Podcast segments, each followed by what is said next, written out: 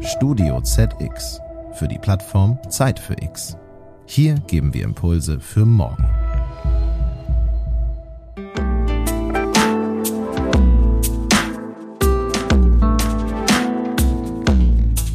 Herzlich willkommen zu Zeit für Klima, dem Podcast für Nachhaltigkeit. Ich bin Jasmin Shamsi, Redakteurin beim Studio ZX und in dieser Folge von Zeit für Klima schauen wir uns an, womit Unternehmen in Zukunft punkten können. Ob Klimawandel, Wertewandel oder Fachkräftemangel. Vorstände müssen heute in sehr viele verschiedene Richtungen denken. Von ihnen wird mehr Verantwortung gegenüber der Gesellschaft und Umwelt gefordert. Aber wie können aus gut klingenden Zielen konkrete Maßnahmen abgeleitet werden? Warum muss Nachhaltigkeit einen festen Business Case haben? Und welche Chancen hat die Neuausrichtung eines Unternehmens für die Innovationskraft und für die Mitarbeiterbindung? Das klären wir in dieser Folge und zwar mit diesen Gästen. Goran Mazar und Nadine Hönichaus vom Wirtschaftsprüfungs- und Beratungsunternehmen KPMG. Was heißt das für mein Unternehmen wirtschaftlich, wenn ich nichts tue?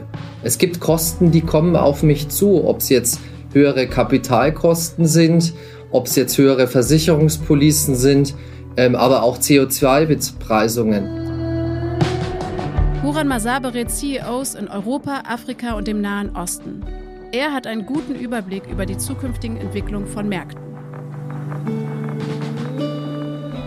Aber diese Transformation, die Veränderung, die dem vorausgehen muss, um diese Zahlen berichten zu können, das ist für mich der spannende Part. Nadine Hönighaus verfügt über mehr als 20 Jahre Erfahrung im Bereich Nachhaltigkeit. Sie unterstützt Kundinnen dabei, ihre Berichterstattung und Organisation aufzubauen und diesem Unternehmen zu verankern.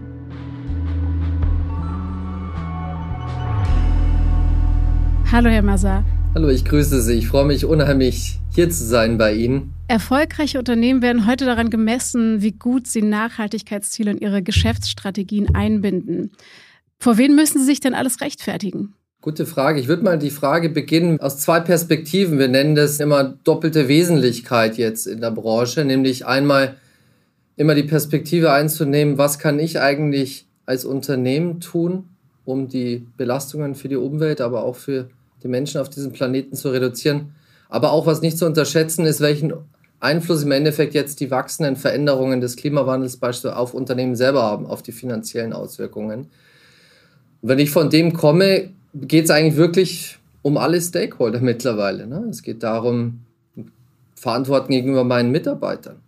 Ja, also wir sehen beispielsweise in den Untersuchungen, dass äh, von den Universitätsabsolventen für 40 Prozent mittlerweile ist das ein Einstellungskriterium, wie nachhaltig ein Unternehmen ist. Ja. Es geht um unsere Kunden, die Nachhaltigkeit einfordern. In den Produkten verändertes Kundenverhalten auch. Denken wir an die Elektromobilität beispielsweise auch oder im Einzelhandel bei den Produkten. Unsere Investoren, die ähm, das Ganze finanzieren, auch die Banken, aber auch die Versicherungen, die das Ganze versichern, das Klimarisikothema ist eine immer größere relevante Fragestellung. Das heißt, ähm, es geht eigentlich um einen ganzen Strauß an Stakeholdern, vor denen wir uns verantworten möchten mittlerweile. Ja. Wie ist denn der Status quo beim Thema nachhaltiges Wirtschaften in Deutschland? Also welche Branchen haben denn den größten Handlungsbedarf? Also grundsätzlich ist es mir wirklich wichtig zu betonen, dass es im Endeffekt ESG hat einen Einfluss auf jeden Sektor, auf jede Branche. Ja. Es wird ein strategischen Einfluss haben, also auf der Umsatzseite. Es wird einen operativen Einfluss haben, wenn ich nicht ausreichend Wasser habe und Rohstoffe auf den Flüssen zu transportieren. Es wird einen finanziellen Einfluss haben. Also Industrieunternehmen sind natürlich ganz besonders betroffen. Wir haben eine Studie als KPMG erstellt mit Lünendoc zusammen, jetzt gerade erst 2023 über Sustainable Operations. Und da sieht man, dass beispielsweise 80 Prozent der Industrieunternehmen haben sich auseinandergesetzt, haben eine Unternehmensstrategie. Die Herausforderung ist in der Umsetzung. Ja, lediglich 30 Prozent sind bereits äh, die Maßnahmen implementiert. Und da sehen wir jetzt eben dieses Spannungsfeld. Ähm, es sind Budgets vorausgesetzt worden, es sind Budgets im Endeffekt dafür auch vorgesehen. Umbau kostet Geld, aber es ist natürlich, es geht in, in die Substanz, es geht in Geschäftsmodelle. Und das ist im Endeffekt der aktuelle Status, dass viel Ambition da ist, aber ist es noch wirklich noch viel zu gehen, ja. Ja, genau. Zwischen den Ambitionen und konkreten Maßnahmen scheint dann also noch eine große Lücke zu klaffen. Aber was braucht es denn, um wirklich mal loszulegen? Ich gehe das Thema immer an, sagen wir mal, in fünf Stufen. Also die erste Stufe ist das, was wir vorhin auch besprochen haben mit der doppelten Wesentlichkeit, äh, zum, zum Überlegen, okay, im Zentrum steht für mich, welchen Impact habe ich als Unternehmen, was kann ich machen für Umweltthemen. Das ist nicht nur CO2-Reduktion, es geht auch um Biodiversität, es geht um Emissionen, es geht um Wasser wenn diese Ambition man sich festgelegt hat, ähm, in welche Richtung man geht, ist es die Herausforderung, jetzt das mit der mit dem aktuellen Unternehmensstrategie zu verbinden, aber auch die Finanzierung dahinter auch zu bekommen für den Umbau. Das heißt, zweiter Schritt dann eben Verwebung mit der Unternehmensstrategie und die Finanzierungsstrukturen dahinter. Und dann, jetzt wird spannend, Sie haben eingangs ja gefragt zu den Stakeholdern. Das Ganze muss natürlich auch berichtet werden jetzt neuerdings ähm, nach ähm, sehr robusten Kriterien der CSRD. Diese werden auch geprüft von neutralen Wirtschaftsprüfern. Das heißt, es bekommt eine ganz eine andere Bedeutung für den Kapitalmarkt, für andere Stakeholdern. Und wenn das durchgeführt ist, dann schmelzt man oft jetzt auf den Projekten fest, oh, das geht ja eigentlich in die gesamte Substanz meines Unternehmens. Ich transformiere eigentlich mein Unternehmen. Ich muss das in jeder Abteilung, jeder Organisation meines Unternehmens verankern. Ich muss neue Prozesse definieren. Das ist Schritt vier. Und dann stellt man oft für, ja, wo kommen denn jetzt die Daten, die ich dann berichte, aber auch mein Unternehmen steuere. Das heißt, Technologie spielt eine wichtige Rolle, um im Endeffekt die Daten robust, belastbar und dann am Ende auch prüfbar zu machen. Was bedeutet das denn für kleinere Unternehmen, die diese Ressourcen nicht zur Verfügung haben? Hm.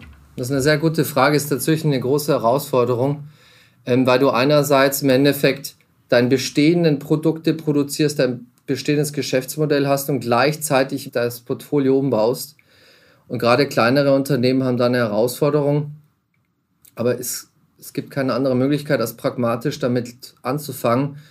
Ähm, weil wenn ich Zulieferer beispielsweise bin für ein anderes Unternehmen, es wird jetzt immer mehr auch schon ein Entscheidungskriterium sein, neben Preis und der Qualität des Produktes. Was mache ich, um beispielsweise die CSR-Kriterien zu erfüllen, aber auch zu verbessern, weil das wiederum eine Auswirkung auf den Endkunden hat, der dann wiederum vom Kapitalmarkt häufig auch abhängig ist. Das heißt, pragmatisch loslegen und sich damit auseinandersetzen. Es, äh, ISG ist hier, um zu bleiben. Das ist einfach eine, eine Thematik aus der Wissenschaft heraus. Alles wächst exponentiell im Moment ähm, und das wird eine Auswirkung auf Geschäftsmodelle haben. Ja. Bleiben wir bei den größeren Unternehmen. Frau Hönighaus, Sie haben ja fast 15 Jahre für den Chemiekonzern BASF als Nachhaltigkeitsberaterin waren Sie tätig. Was haben Sie denn in dieser Zeit erreicht und gelernt? Ja, also äh, in 15, 15 Jahren Bilanz zu ziehen im einen Podcast wird jetzt wahrscheinlich auch nicht ganz so leicht. Aber ich würde vielleicht gerne noch mal an dem Punkt starten, bevor ich dort angefangen habe. Denn so dieses Saatkorn Nachhaltigkeit, bei den Themen, die mich persönlich interessieren, das wurde schon während der Uni gelegt. Wir hatten das in einer volkswirtschaftlichen Vorlesung damals, wo in diesem Kontext Internalisierung von externen Effekten, inwiefern können wir die Umwelt, die Ressourcen, mit denen wir arbeiten, die nichts kostet, idealerweise aber trotzdem betriebswirtschaftlich abbilden und volkswirtschaftlich auch abbilden, denn die ist ja eben auch nicht endlos verfügbar. Das war so dieser Kerngedanke, der mich damals schon am meisten interessiert hat. Und jetzt sprechen wir über volkswirtschaftliche Effekte, aber ich persönlich glaube fest daran, und das hört sich jetzt so an, als sei das eine Glaubensrichtung, aber es muss eigentlich heute die Norm sein, dass Nachhaltigkeit einen festen Business Case hat. Wir sehen das auch tatsächlich. Ne? Das ist diese Überführung der volkswirtschaftlichen, makroökonomischen Betrachtungsweise in einen betriebswirtschaftlichen Kontext. Äh, Investitionen müssen sich über einen absehbaren Zeitraum auch lohnen. Und das muss für alle Beteiligten gelten, weil das hält die Motivation hoch. Und dieser Business Case hat mich getrieben. Und dieser Business Case hat mich auch zu meinem ersten Arbeitgeber geführt, aber auch meine Laufbahn eigentlich seitdem bestimmt, über BASF hinaus. Denn es gibt ihn, den Business Case. Äh, vielleicht müssen wir ihn manchmal anders rechnen, vielleicht in anderen Zeithorizonten. Denn eine Klimaneutralität, wir haben jetzt Zielsetzungen von Jahren bis 2030 bis 2050, irgendwo zwischendrin. das wird sich auch in, in, Innovationen werden sich auch über einen anderen Zeitraum sozusagen amortisieren. Nichtsdestotrotz ist dieser Business Case da und er ist auch nicht nur da im Sinne von es gibt keine Alternative, sondern er ist auch wirklich in der Einzelbetrachtung da. Nachhaltigkeit bietet Geschäftschancen, eröffnet Möglichkeiten, ermöglicht es auch Innovatoren, Märkte zu sehen, die sie sonst vielleicht nicht gesehen hätten.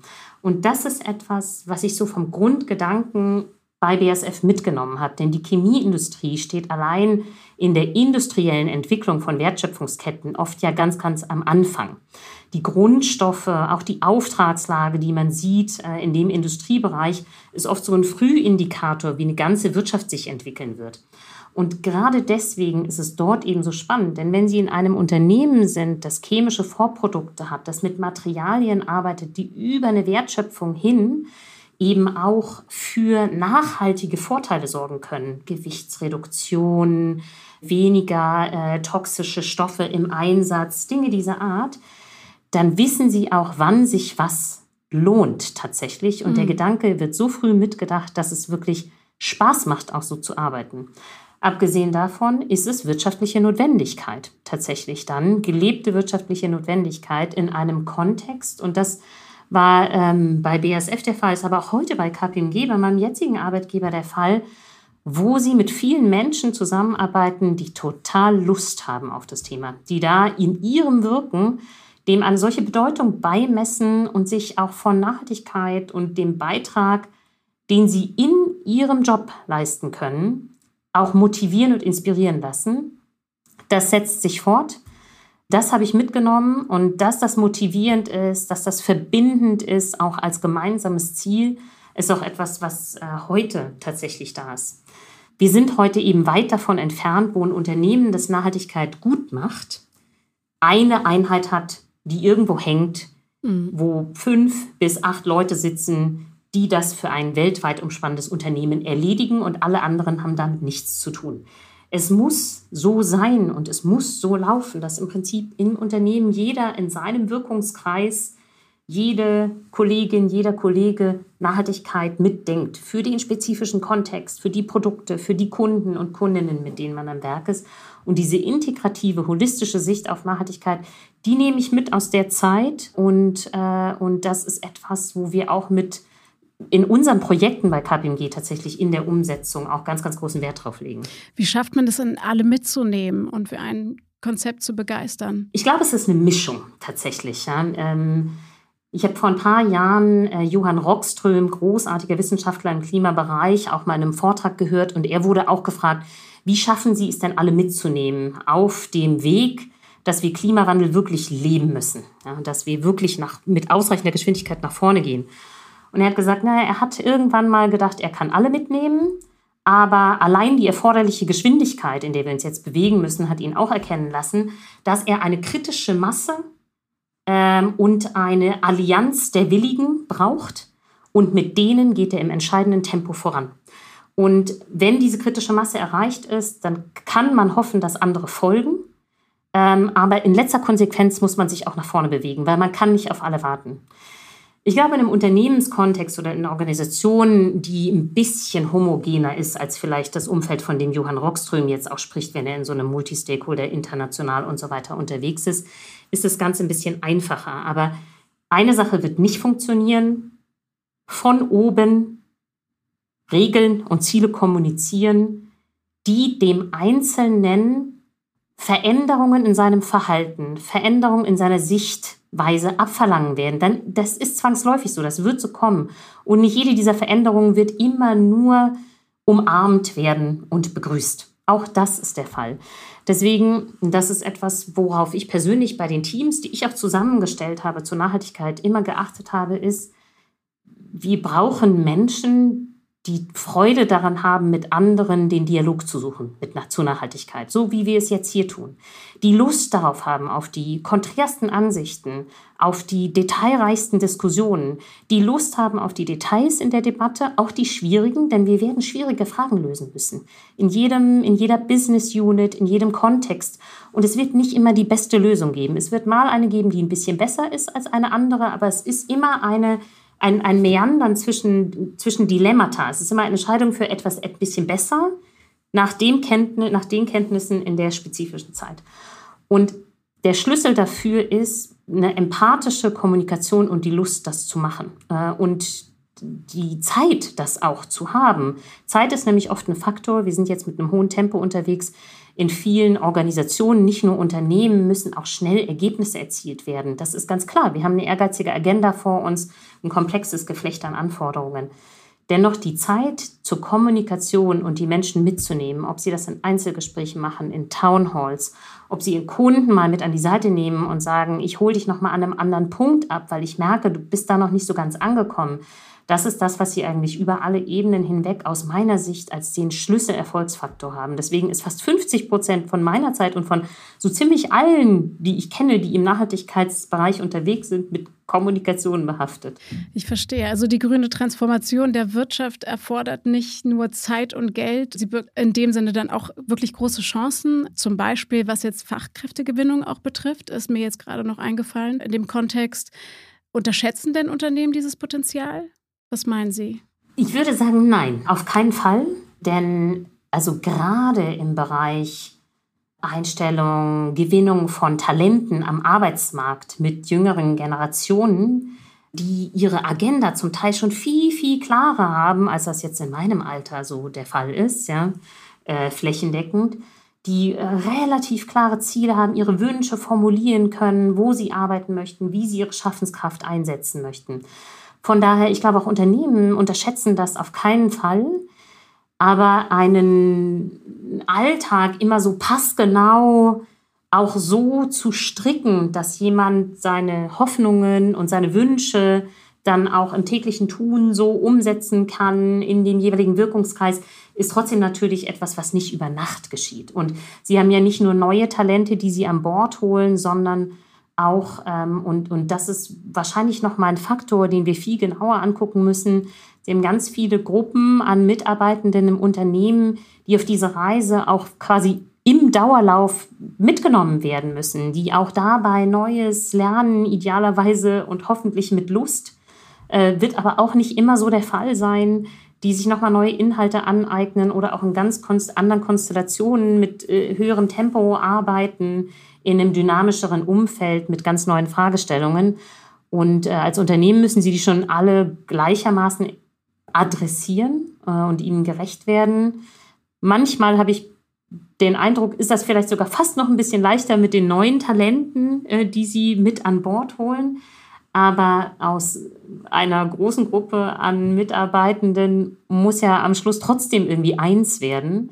Die Mitarbeiter sind die stärksten BotschafterInnen eines Unternehmens. Denn was ein Mitarbeiter, eine Mitarbeiterin erzählt, warum sie ihr Unternehmen gern hat, äh, warum sie dort gern arbeitet, in ihrem Freundeskreis, Bekanntenkreis, in der Nachbarschaft, im Tennisverein, das ist eine Aussage, das haben sie heute über Kununu oder andere Portale in irgendeiner Form digitalisiert, aber das ist eine Aussage, die so stark ist, wie kein CEO sie im Prinzip leisten kann, äh, vergleichbar und vergleichbar glaubwürdig. Ja? Und dementsprechend würde ich mir tatsächlich manchmal wünschen, dass sie sogar noch mehr in den Fokus genommen werden auf dieser Transformationsreise. Denn ich persönlich würde immer Freunde, Bekannte fragen, wie sie denn so zu den äh, Nachhaltigkeitsambitionen ihres Arbeitgebers stehen. Denn das finde ich eine ganz, ganz spannende Aussage. Lassen Sie uns kurz über die Hausaufgaben sprechen. Welche regulatorischen Anforderungen müssen denn erfüllt werden und für wen gelten die denn in Zukunft? Also Goran Mazar hat es auch schon angesprochen. Es gibt äh, momentan natürlich eine Vielzahl an regulatorischen Anforderungen, Kommt auch so ein bisschen drauf an, in welche Richtung wir gucken. Ne? Wenn wir in Deutschland gerade sind, dann beschäftigt viele Unternehmen die Berichterstattung und Maßnahmen, die sie zu ergreifen haben im Bereich äh, Sorgfaltspflichten in der Lieferkette, Menschenrechte, Umweltsorgfaltspflichten äh, über das Lieferketten-Sorgfaltspflichtengesetz. Springen wir nach Europa, ist mit Sicherheit für Unternehmen, die eine bestimmte äh, Größe haben, die CSRD, die neue Richtlinie, die erweiterte Richtlinie zur Nachhaltigkeitsberichterstattung auf jeden Fall gerade ein Thema, das alle beschäftigt. Wenn wir über den europäischen Kontext hinaus gucken, haben aber auch zum Beispiel in Amerika die amerikanische Börse äh, Regelungen zum Thema Klima ähm, und Transparenz zu äh, Klimathemen, äh, genauso wie wir das auch in Großbritannien finden. Also Sie sehen im Prinzip weltweit eine Art Teppich, entweder aus Regulierung oder aber auch aus zum Teil sehr ehrgeizigen ähm, äh, Wirtschaftsförderprogrammen, die ebenfalls einen grünen Fokus haben. Also das ist auch eine Komponente, die wir nicht außer Acht lassen würden dürfen. Wenn wir so in den Nahen Osten gucken, dann ist dort wirklich auch ganz viel Budget da, um grüne Transformation in diesem Teil der Welt und auch weltweit zu fördern und mitzufinanzieren. Und ähm, ich persönlich bin keine Freundin davon, auch wenn wir als KPMG diese eine Sache wirklich gut können, nämlich dass wir komplexe Regulierungen irgendwie abschichten und verständlich und abarbeitbar machen. Gerade in Deutschland hat man jedoch immer Angst vor komplexen Gesetzen und sie bergen ja auch im Alltag gewisse Schwierigkeiten, neue Herausforderungen. Wie packe ich das tatsächlich erstmal an? Was wir aber durchaus sehen, und das sehen wir beispielsweise gerade ganz akut bei dem Thema Nachhaltigkeitsberichterstattung, diese Anforderungen, die wir jetzt auf EU-Ebene haben, die doch sehr ganzheitlich sind, die betreffen, betreffen wirklich eine Parameterveröffentlichung im Bereich Umwelt, im Bereich äh, äh, Soziales, gesellschaftliche Themen und im Bereich Governance, also Struktur, wie organisiere ich ein Unternehmen, wer hat welche Rollen und Verantwortungen die führen ja nicht nur dazu, dass Unternehmen darüber berichten, sondern die führen dazu, dass natürlich, bevor berichtet werden kann, ganz intensiv darüber debattiert wird, Konzepte aufgesetzt werden, was mache ich in dem Bereich? Wie setze ich das um? Wie stelle ich sicher, dass das auch ordentlich gemacht wird? Bringt mich das denn über lange Zeit auch auf meine, die richtige Schiene, um meine Ziele zu erreichen? Und dieses Denken, das da stattfindet und den strukturiert strategischen Ansatz, der darüber angestoßen wird. Und dann können wir, und das ist jetzt vielleicht etwas salopp, die Berichterstattung als Neben- oder sogar Endprodukt oder Beiprodukt irgendwie bezeichnen. Denn das eigentliche Produkt ist ja, dass ein Unternehmen sich fit macht für Nachhaltigkeit, sich fit macht für in der Zukunft begrenzte Ressourcen, andere Rahmenbedingungen und die Berichterstattung wird dann etwas sein, was man bewältigen kann. Äh, Unternehmen können auch ihre Finanzzahlen berichten, auch wenn sie vielleicht nicht immer so glücklich über das Einzelne hin oder her sind. Aber diese Transformation, die Veränderung, die dem vorausgehen muss, um diese Zahlen berichten zu können, das ist für mich der spannende Part. Und das ist nicht nur Pflichtprogramm, das ist auch nicht nur lästige Bürokratie, auch wenn ich verstehe und total nachempfinden kann, dass die ersten Schritte und der, das Aufsetzen so einer Struktur manchmal als anstrengend und auch kostenintensiv betrachtet werden kann. Weil es müssen neue Ressourcen geschaffen werden. Es müssen neue Kenntnisse an Bord geholt werden. Aber die eigentliche Transformation, die damit angestoßen wird, ist etwas, was ein Unternehmen aus meiner Sicht auf jeden Fall nach vorne bringt. Also im Prinzip der Prozess vorher, der schon dazu beiträgt, dass sich in, in den Köpfen etwas verändert, in den Strukturen, das ist so eine wichtige Voraussetzung für diesen, für diesen Prozess. Genau, und auch in dem Unternehmen selber, in der Organisation, in dem Verständnis der eigenen Rollen, in den Prozessen, die sicherstellen, dass man alle Arten von Risiken und eben nicht nur finanzielle oder äh, juristische Risiken im Blick hat und so weiter. Diese ganze Tatsache, eine gesamte Organisation in ihren Prozessen, mit ihren Kenntnissen, mit ihren Abläufen nachhaltigkeitsfit zu machen. Das ist etwas, was passiert auf diesem Weg. Und wenn das da ist, dann kann man auch darüber berichten. Aber dieses, wenn das da ist, daran arbeiten wir gerade. Und das ist der spannende Teil. Herr Mazar, wie können denn Unternehmen von einer besseren ESG-Performance profitieren? Also beziehungsweise welche Vorteile ergeben sich daraus? Vorhin hat ja meine Kollegin Nadine Hönighaus ja zu Recht darauf, darauf hingewiesen, auf das, auf das Thema Business Cases. Ne? Und das ist mir ganz wichtig, dass wir Ideen zur Nachhaltigkeit und auch ähm, Aktivitäten, die wir machen, runterbrechen müssen am Ende zu Business Cases. Und zwar einerseits müssen wir uns natürlich den Business Case rechnen, was heißt das für mein Unternehmen wirtschaftlich, wenn ich nichts tue? Es gibt Kosten, die kommen auf mich zu, ob es jetzt höhere Kapitalkosten sind, ob es jetzt höhere Versicherungspolicen sind, ähm, aber auch CO2-Bepreisungen. Aber auch auf der Umsatzseite Kundenverhalten, die sich verändern, die sich vielleicht durch regulatorische Fragestellungen verändern. Das ist der eine Business Case. Der andere ist aber, was, wie verändert sich das, wenn ich eben proaktiv auf das Thema zugehe, wenn ich neue Produkte entwickle? Wir hatten vorhin auch über das Thema Talente ähm, gesprochen und das ist ja ein unglaublicher Magnet für Innovationskraft. ein unglaublicher Magnet. Wir sehen es auch an uns, was für spannende Kolleginnen und Kollegen zu uns kommen, an diesem Thema zu arbeiten. Das heißt, eine riesige Chance, neue Produkte zu entwickeln. Und dann natürlich auf der anderen Seite ähm, ist es auch ein riesiger Markt, der jetzt entsteht. Also es wird jetzt ähm, eine neue Studie zum Thema Klimarisiken Folgeschäden von uns rauskommen, die wir zusammen mit dem VDMA erstellt haben. Und da kommt dabei raus, dass 73 Prozent der befragten Unternehmen sagen, wir sehen hier einen riesigen Markt.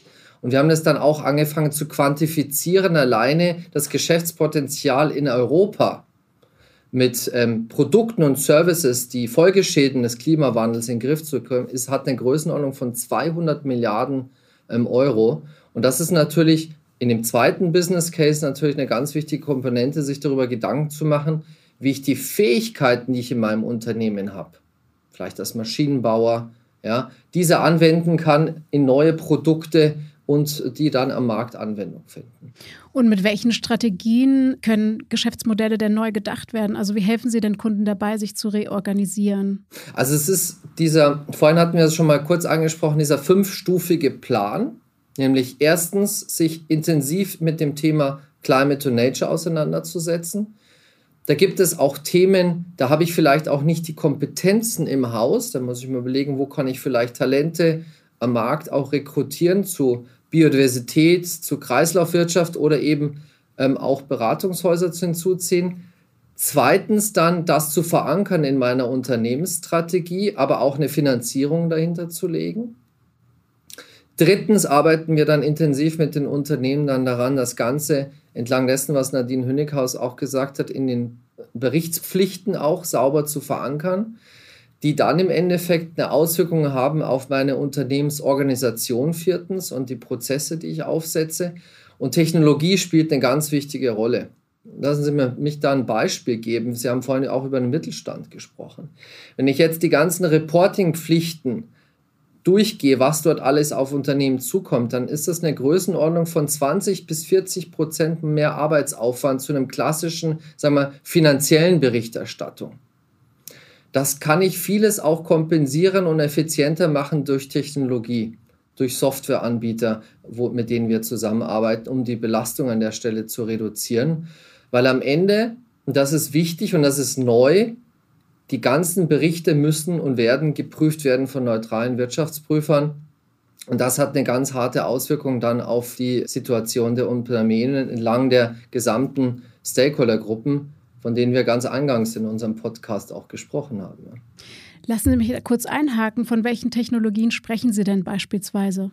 Es gibt sicherlich einerseits jetzt äh, Technologien jetzt äh, in Bezug jetzt auf Effizienzsteigerungsmaßnahmen. Denken wir beispielsweise Energie zu sparen, Wasserverbrauch etc. Wovon ich jetzt hier aber auch speziell gesprochen habe, sind natürlich auch Softwarelösungen, ähm, Reportingpflichten auch zu digitalisieren. Im Moment ist ganz viel aus heterogenen Systemen, zieht man die Informationen und Daten zusammen, teilweise auf Excel. Das muss manuell nachgepflegt werden, verprobt werden und das kann man sicherlich mit Softwaren und Digitalisierungslösungen auch effizienter gestalten, damit man eben nicht 20 bis 40 Prozent mehr Personal aufbauen muss, sondern das halt in einer beherrschbaren Größe auch hat. Sie haben gerade von einem fünfstufigen Plan bzw. Ansatz gesprochen. Von welchem Zeitraum sprechen wir denn da, wenn Unternehmen an Sie herantreten und Sie diesen Ansatz umsetzen möchten? Also wir sehen ja jetzt gerade bei den großen Unternehmen, die als erstes jetzt nach der CSRD berichtspflichtig sind, die fangen an, jetzt im nächsten Geschäftsjahr müssen sie die Daten sammeln und dann im Jahr 25 dann berichten. Wir reden hier schon von einem Zeitraum von mindestens einem Jahr eigentlich. Ja, tendenziell eher, eher mehr. Ähm, von der eben Strategiedefinition, die auch reingeht in die Unternehmensstrategie, bis hin, dass man wirklich zusammen mit der Bilanz die Zahlen berichtet, die ESG-Performance-Zahlen, ähm, das ist sicherlich etwas, was Richtung ein Jahr plus, wenn nicht sogar mehr dann auch ist, ja. Frau Hönighaus, welche Rolle spielt denn dabei die Unternehmensführung? Ja, vielleicht, wenn ich an der Stelle noch ganz kurz ergänzen darf zu dem, was mein Kollege Goran Mazar auch gerade zum Thema Dauer gesagt hat, wie viel Zeit das in Anspruch nimmt, sowas umzusetzen in einem Unternehmen. bin ich äh, total bei dir, Goran. Ne? Also wenn man sich ein gutes Jahr Zeit nehmen kann, äh, auch die Nachhaltigkeitsberichterstattung vorzubereiten, ist das auf jeden Fall sinnvoll. Gerade für Unternehmen, auch ein bisschen kleinere Unternehmen, sind ja noch mal ein Jahr später dran. Die werden dann erst im Jahr 2025, also für das Geschäftsjahr 2025 im Jahr 2026 berichten müssen.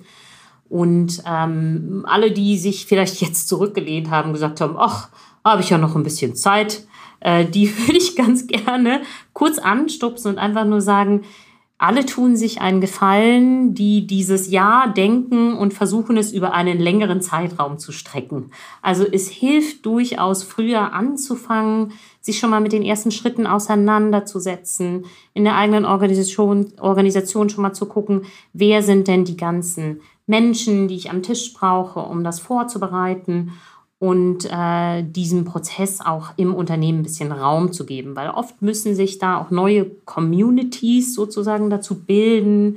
Das ist jetzt mal ein Projektteam, mal muss organisatorisch auch vielleicht noch was angepasst werden und je mehr Zeit das hat zu leben, desto besser und angenehmer ist es auch für alle Beteiligten.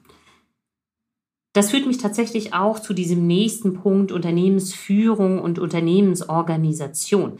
Denn äh, das ist auch mein persönliches Steckenpferd. Äh, dadurch, äh, dass ich schon über 20 Jahre im Bereich Nachhaltigkeit persönlich auch tätig bin in Unternehmen, habe ich da auch schon einiges gesehen. Und das Einzige, was ich dazu sagen kann, ist, dass jede Organisation, ob Nachhaltigkeit oder auch ein anderes Thema, sich ja immer der Veränderung unterwerfen muss auch. Also eine Organisation, die sich nicht laufend auch anpasst, wird eine sein, die irgendwann zu statisch ist, zu altbacken, den Herausforderungen auch nicht mehr gerecht wird. Und das trifft auch auf eine Organisation zu Nachhaltigkeit zu. Und was wir natürlich heute sehen, ähm, in der Zusammenarbeit mit Unternehmen ist, dass sie diesen Gedanken Nachhaltigkeit als Handlungsparadigma auf ganz anderen Ebenen verankern müssen. Ähm, wir geben Aufsichtsratstrainings zum Thema Nachhaltigkeit.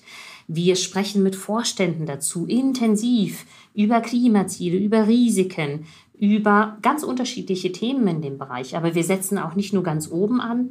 Nein, es wird tatsächlich auch drauf geguckt, hat ein Unternehmen eine bestimmte Organisationsstruktur, eine äh, beispielsweise ein Steuerungsgremium dazu, einzelne Verantwortlichkeiten? Gibt es Themenexpertinnen und Experten zu Wasser, zu Natur, die mit dem Geschäftsmodell des Unternehmens vertraut sind? Hat man so intern alle Ressourcen, alle Kompetenzen an Bord, mit denen man auch, und das ist schon auch nochmal ein Blick, den man mit der Berichterstattung äh, auf jeden Fall immer haben sollte, so vor Ort, alle Prozesse so dokumentiert, dass sie auch der Wirtschaftsprüfer oder die Wirtschaftsprüferin dann bei der Prüfung eines Konzernlageberichtes tatsächlich auch ähm, abnicken können. Äh, und diese Erfordernisse, ja, auf einer Aufsichtsratebene haben sie auch immer noch mal Haftungsfragen, die damit einhergehen oder auf einer Vorstandsebene, aber auch die Kenntnisse, in einer Organisation den verschiedenen Fragestellungen und dieser 360 Grad Risiken- und Chancenbetrachtung gerecht zu werden, die erfordern es einfach, dass man das zum Anlass nimmt, dass man auch neue Nachhaltigkeitsstrategie oder eine Unternehmensstrategie, die Nachhaltigkeit wirklich ins Zentrum rückt, zum Anlass nimmt, die Organisation auch anzugucken. Denn es gibt diesen alten Designgrundsatz, die Form folgt der Funktion und jedes Unternehmen, für jede Organisation passend zu der jeweiligen Kultur individuell gestaltet werden, ähm, damit sie auch wirken kann. Äh, und äh, das finde ich persönlich einen ganz, ganz spannenden Teil dieser Arbeit auch Richtung Transformation. Wie hat denn diese moderne Form der Wirtschaftsprüfung bzw. Beratung auch dazu geführt, dass Sie Ihr eigenes Unternehmen neu denken? Ich würde da gerne unseren Global Chairman zitieren, der gesagt hat, ESG should be the watermark in everything what we do. Und, und das ist tatsächlich etwas, was wir spüren und auch leben. Also das ist einerseits, setzen wir uns selber auch sehr hart damit auseinander. Wir haben beispielsweise jedes Jahr machen wir ein, ein People Survey. Ja, wie, wie geht es unseren Mitarbeitern? Was denken sie? Wo können wir besser werden? Und, und wir, wir haben klares Feedback bekommen vor einigen Jahren, wir müssen im Bereich ESG besser werden. Wir sehen jetzt, wie die Maßnahmen, die wir machen in Bezug auf, wie wir selber ähm, im, im Einkauf Produkte äh, nachhaltiger einkaufen, wie wir unseren Stromverbrauch in den äh, Häusern, wo wir hier sind, ähm, ähm, grün einkaufen, wie wir unsere Geschäftsreisen reduzieren auf das Notwendige und viele andere Maßnahmen. Das spüren die Mitarbeiter. Wir sehen, wie wir hier in den Bewertungen unserer Mitarbeiter nach oben gehen. Aber auch natürlich das Ganze, wir hatten vorhin darüber gesprochen, Frau Schamsi, ist Geschäftsmodelle, ne? Opportunitäten auch natürlich für uns. Wir überlegen uns, wo können wir Unternehmen helfen auf dieser Reise. Ja, ähm, von Klimarisiken bewerten über Unternehmensstrategien in Business Cases gießen, den ganzen Herausforderungen in der Regulatorik, mit der wir jetzt im Moment durchzunavigieren haben, ist natürlich eins unserer Kernkompetenzfelder, dann halt Organisationsstrukturen anzupassen, aber auch die technologische Kompetenz macht uns unheimlich viel Spaß und Freude, die Kunden dabei zu beraten.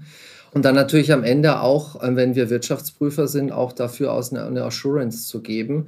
Das ist für uns eine ganz tolle Chance. Eine Chance nämlich, weil, ja klar, wir wollen natürlich Geschäftsmodell aufbauen, aber es ist so ein Purpose. Ich sage Ihnen, diese Freude, hier Mitarbeiter zu auszubilden und Mitarbeiter dafür zu gewinnen, äh, mit diesem Purpose, das ist großartig und macht eine ganz tolle Freude. Und meine, meine, meine Kinder haben ähm, ähm auch ganz viel Fragen an mich, was ich denn so mache ja, das ist plötzlich ganz ähm, spannend, viel spannender als früher jetzt in klassischen Strategiefragestellungen. Jetzt geht es tatsächlich etwas, das bewegt die junge Generation dieser Purpose und es ist toll, wie wir den Purpose mit Business Cases kombinieren können im Moment.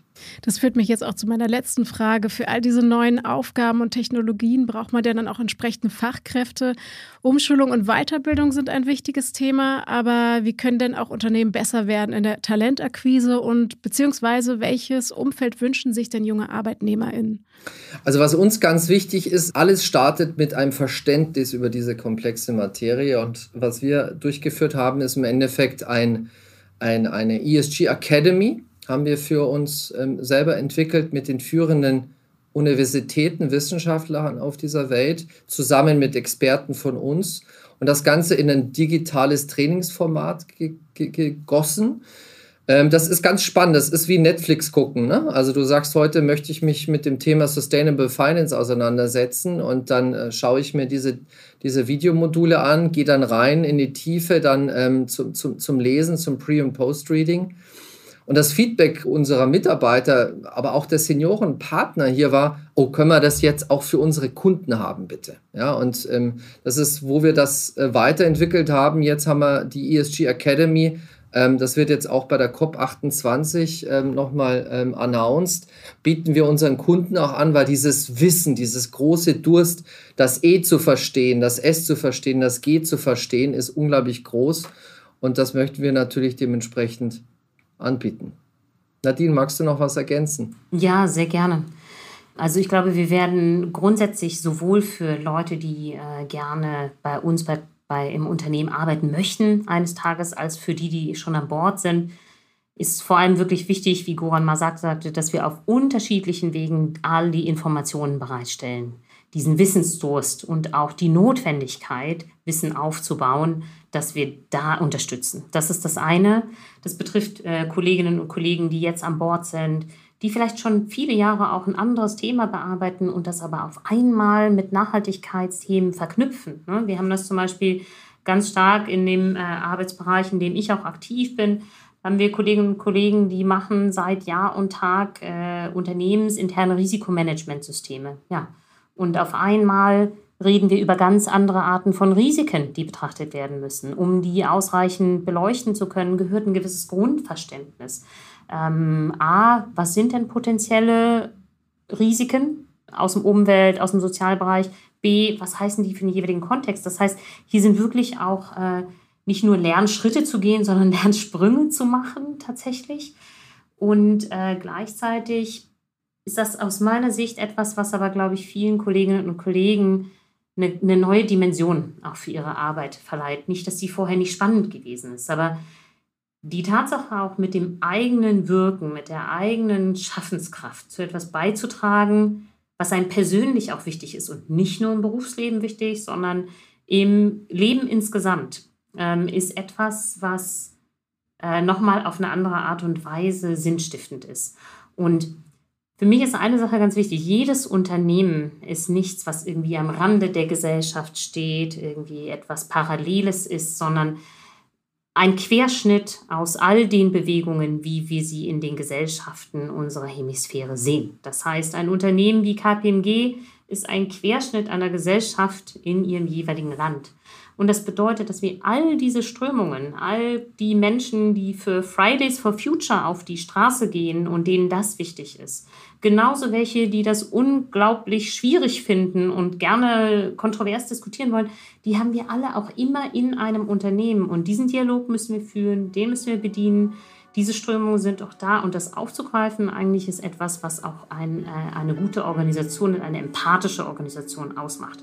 Vielen Dank für diesen positiven Ausblick und vielen Dank für das Gespräch. Super gerne, hat total Spaß gemacht. Vielen Dank. Dankeschön.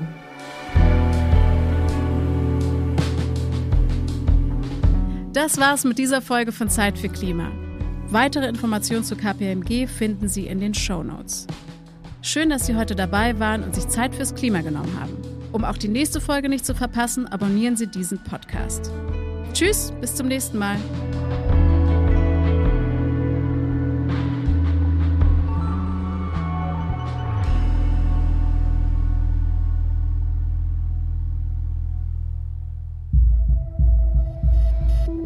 Dieser Podcast ist eine Produktion von Studio ZX für die Plattform Zeit für X. Hier geben wir Impulse für morgen. Sie wollen mehr spannende Podcast-Folgen hören? Dann besuchen Sie uns doch auf zeitfürx.de.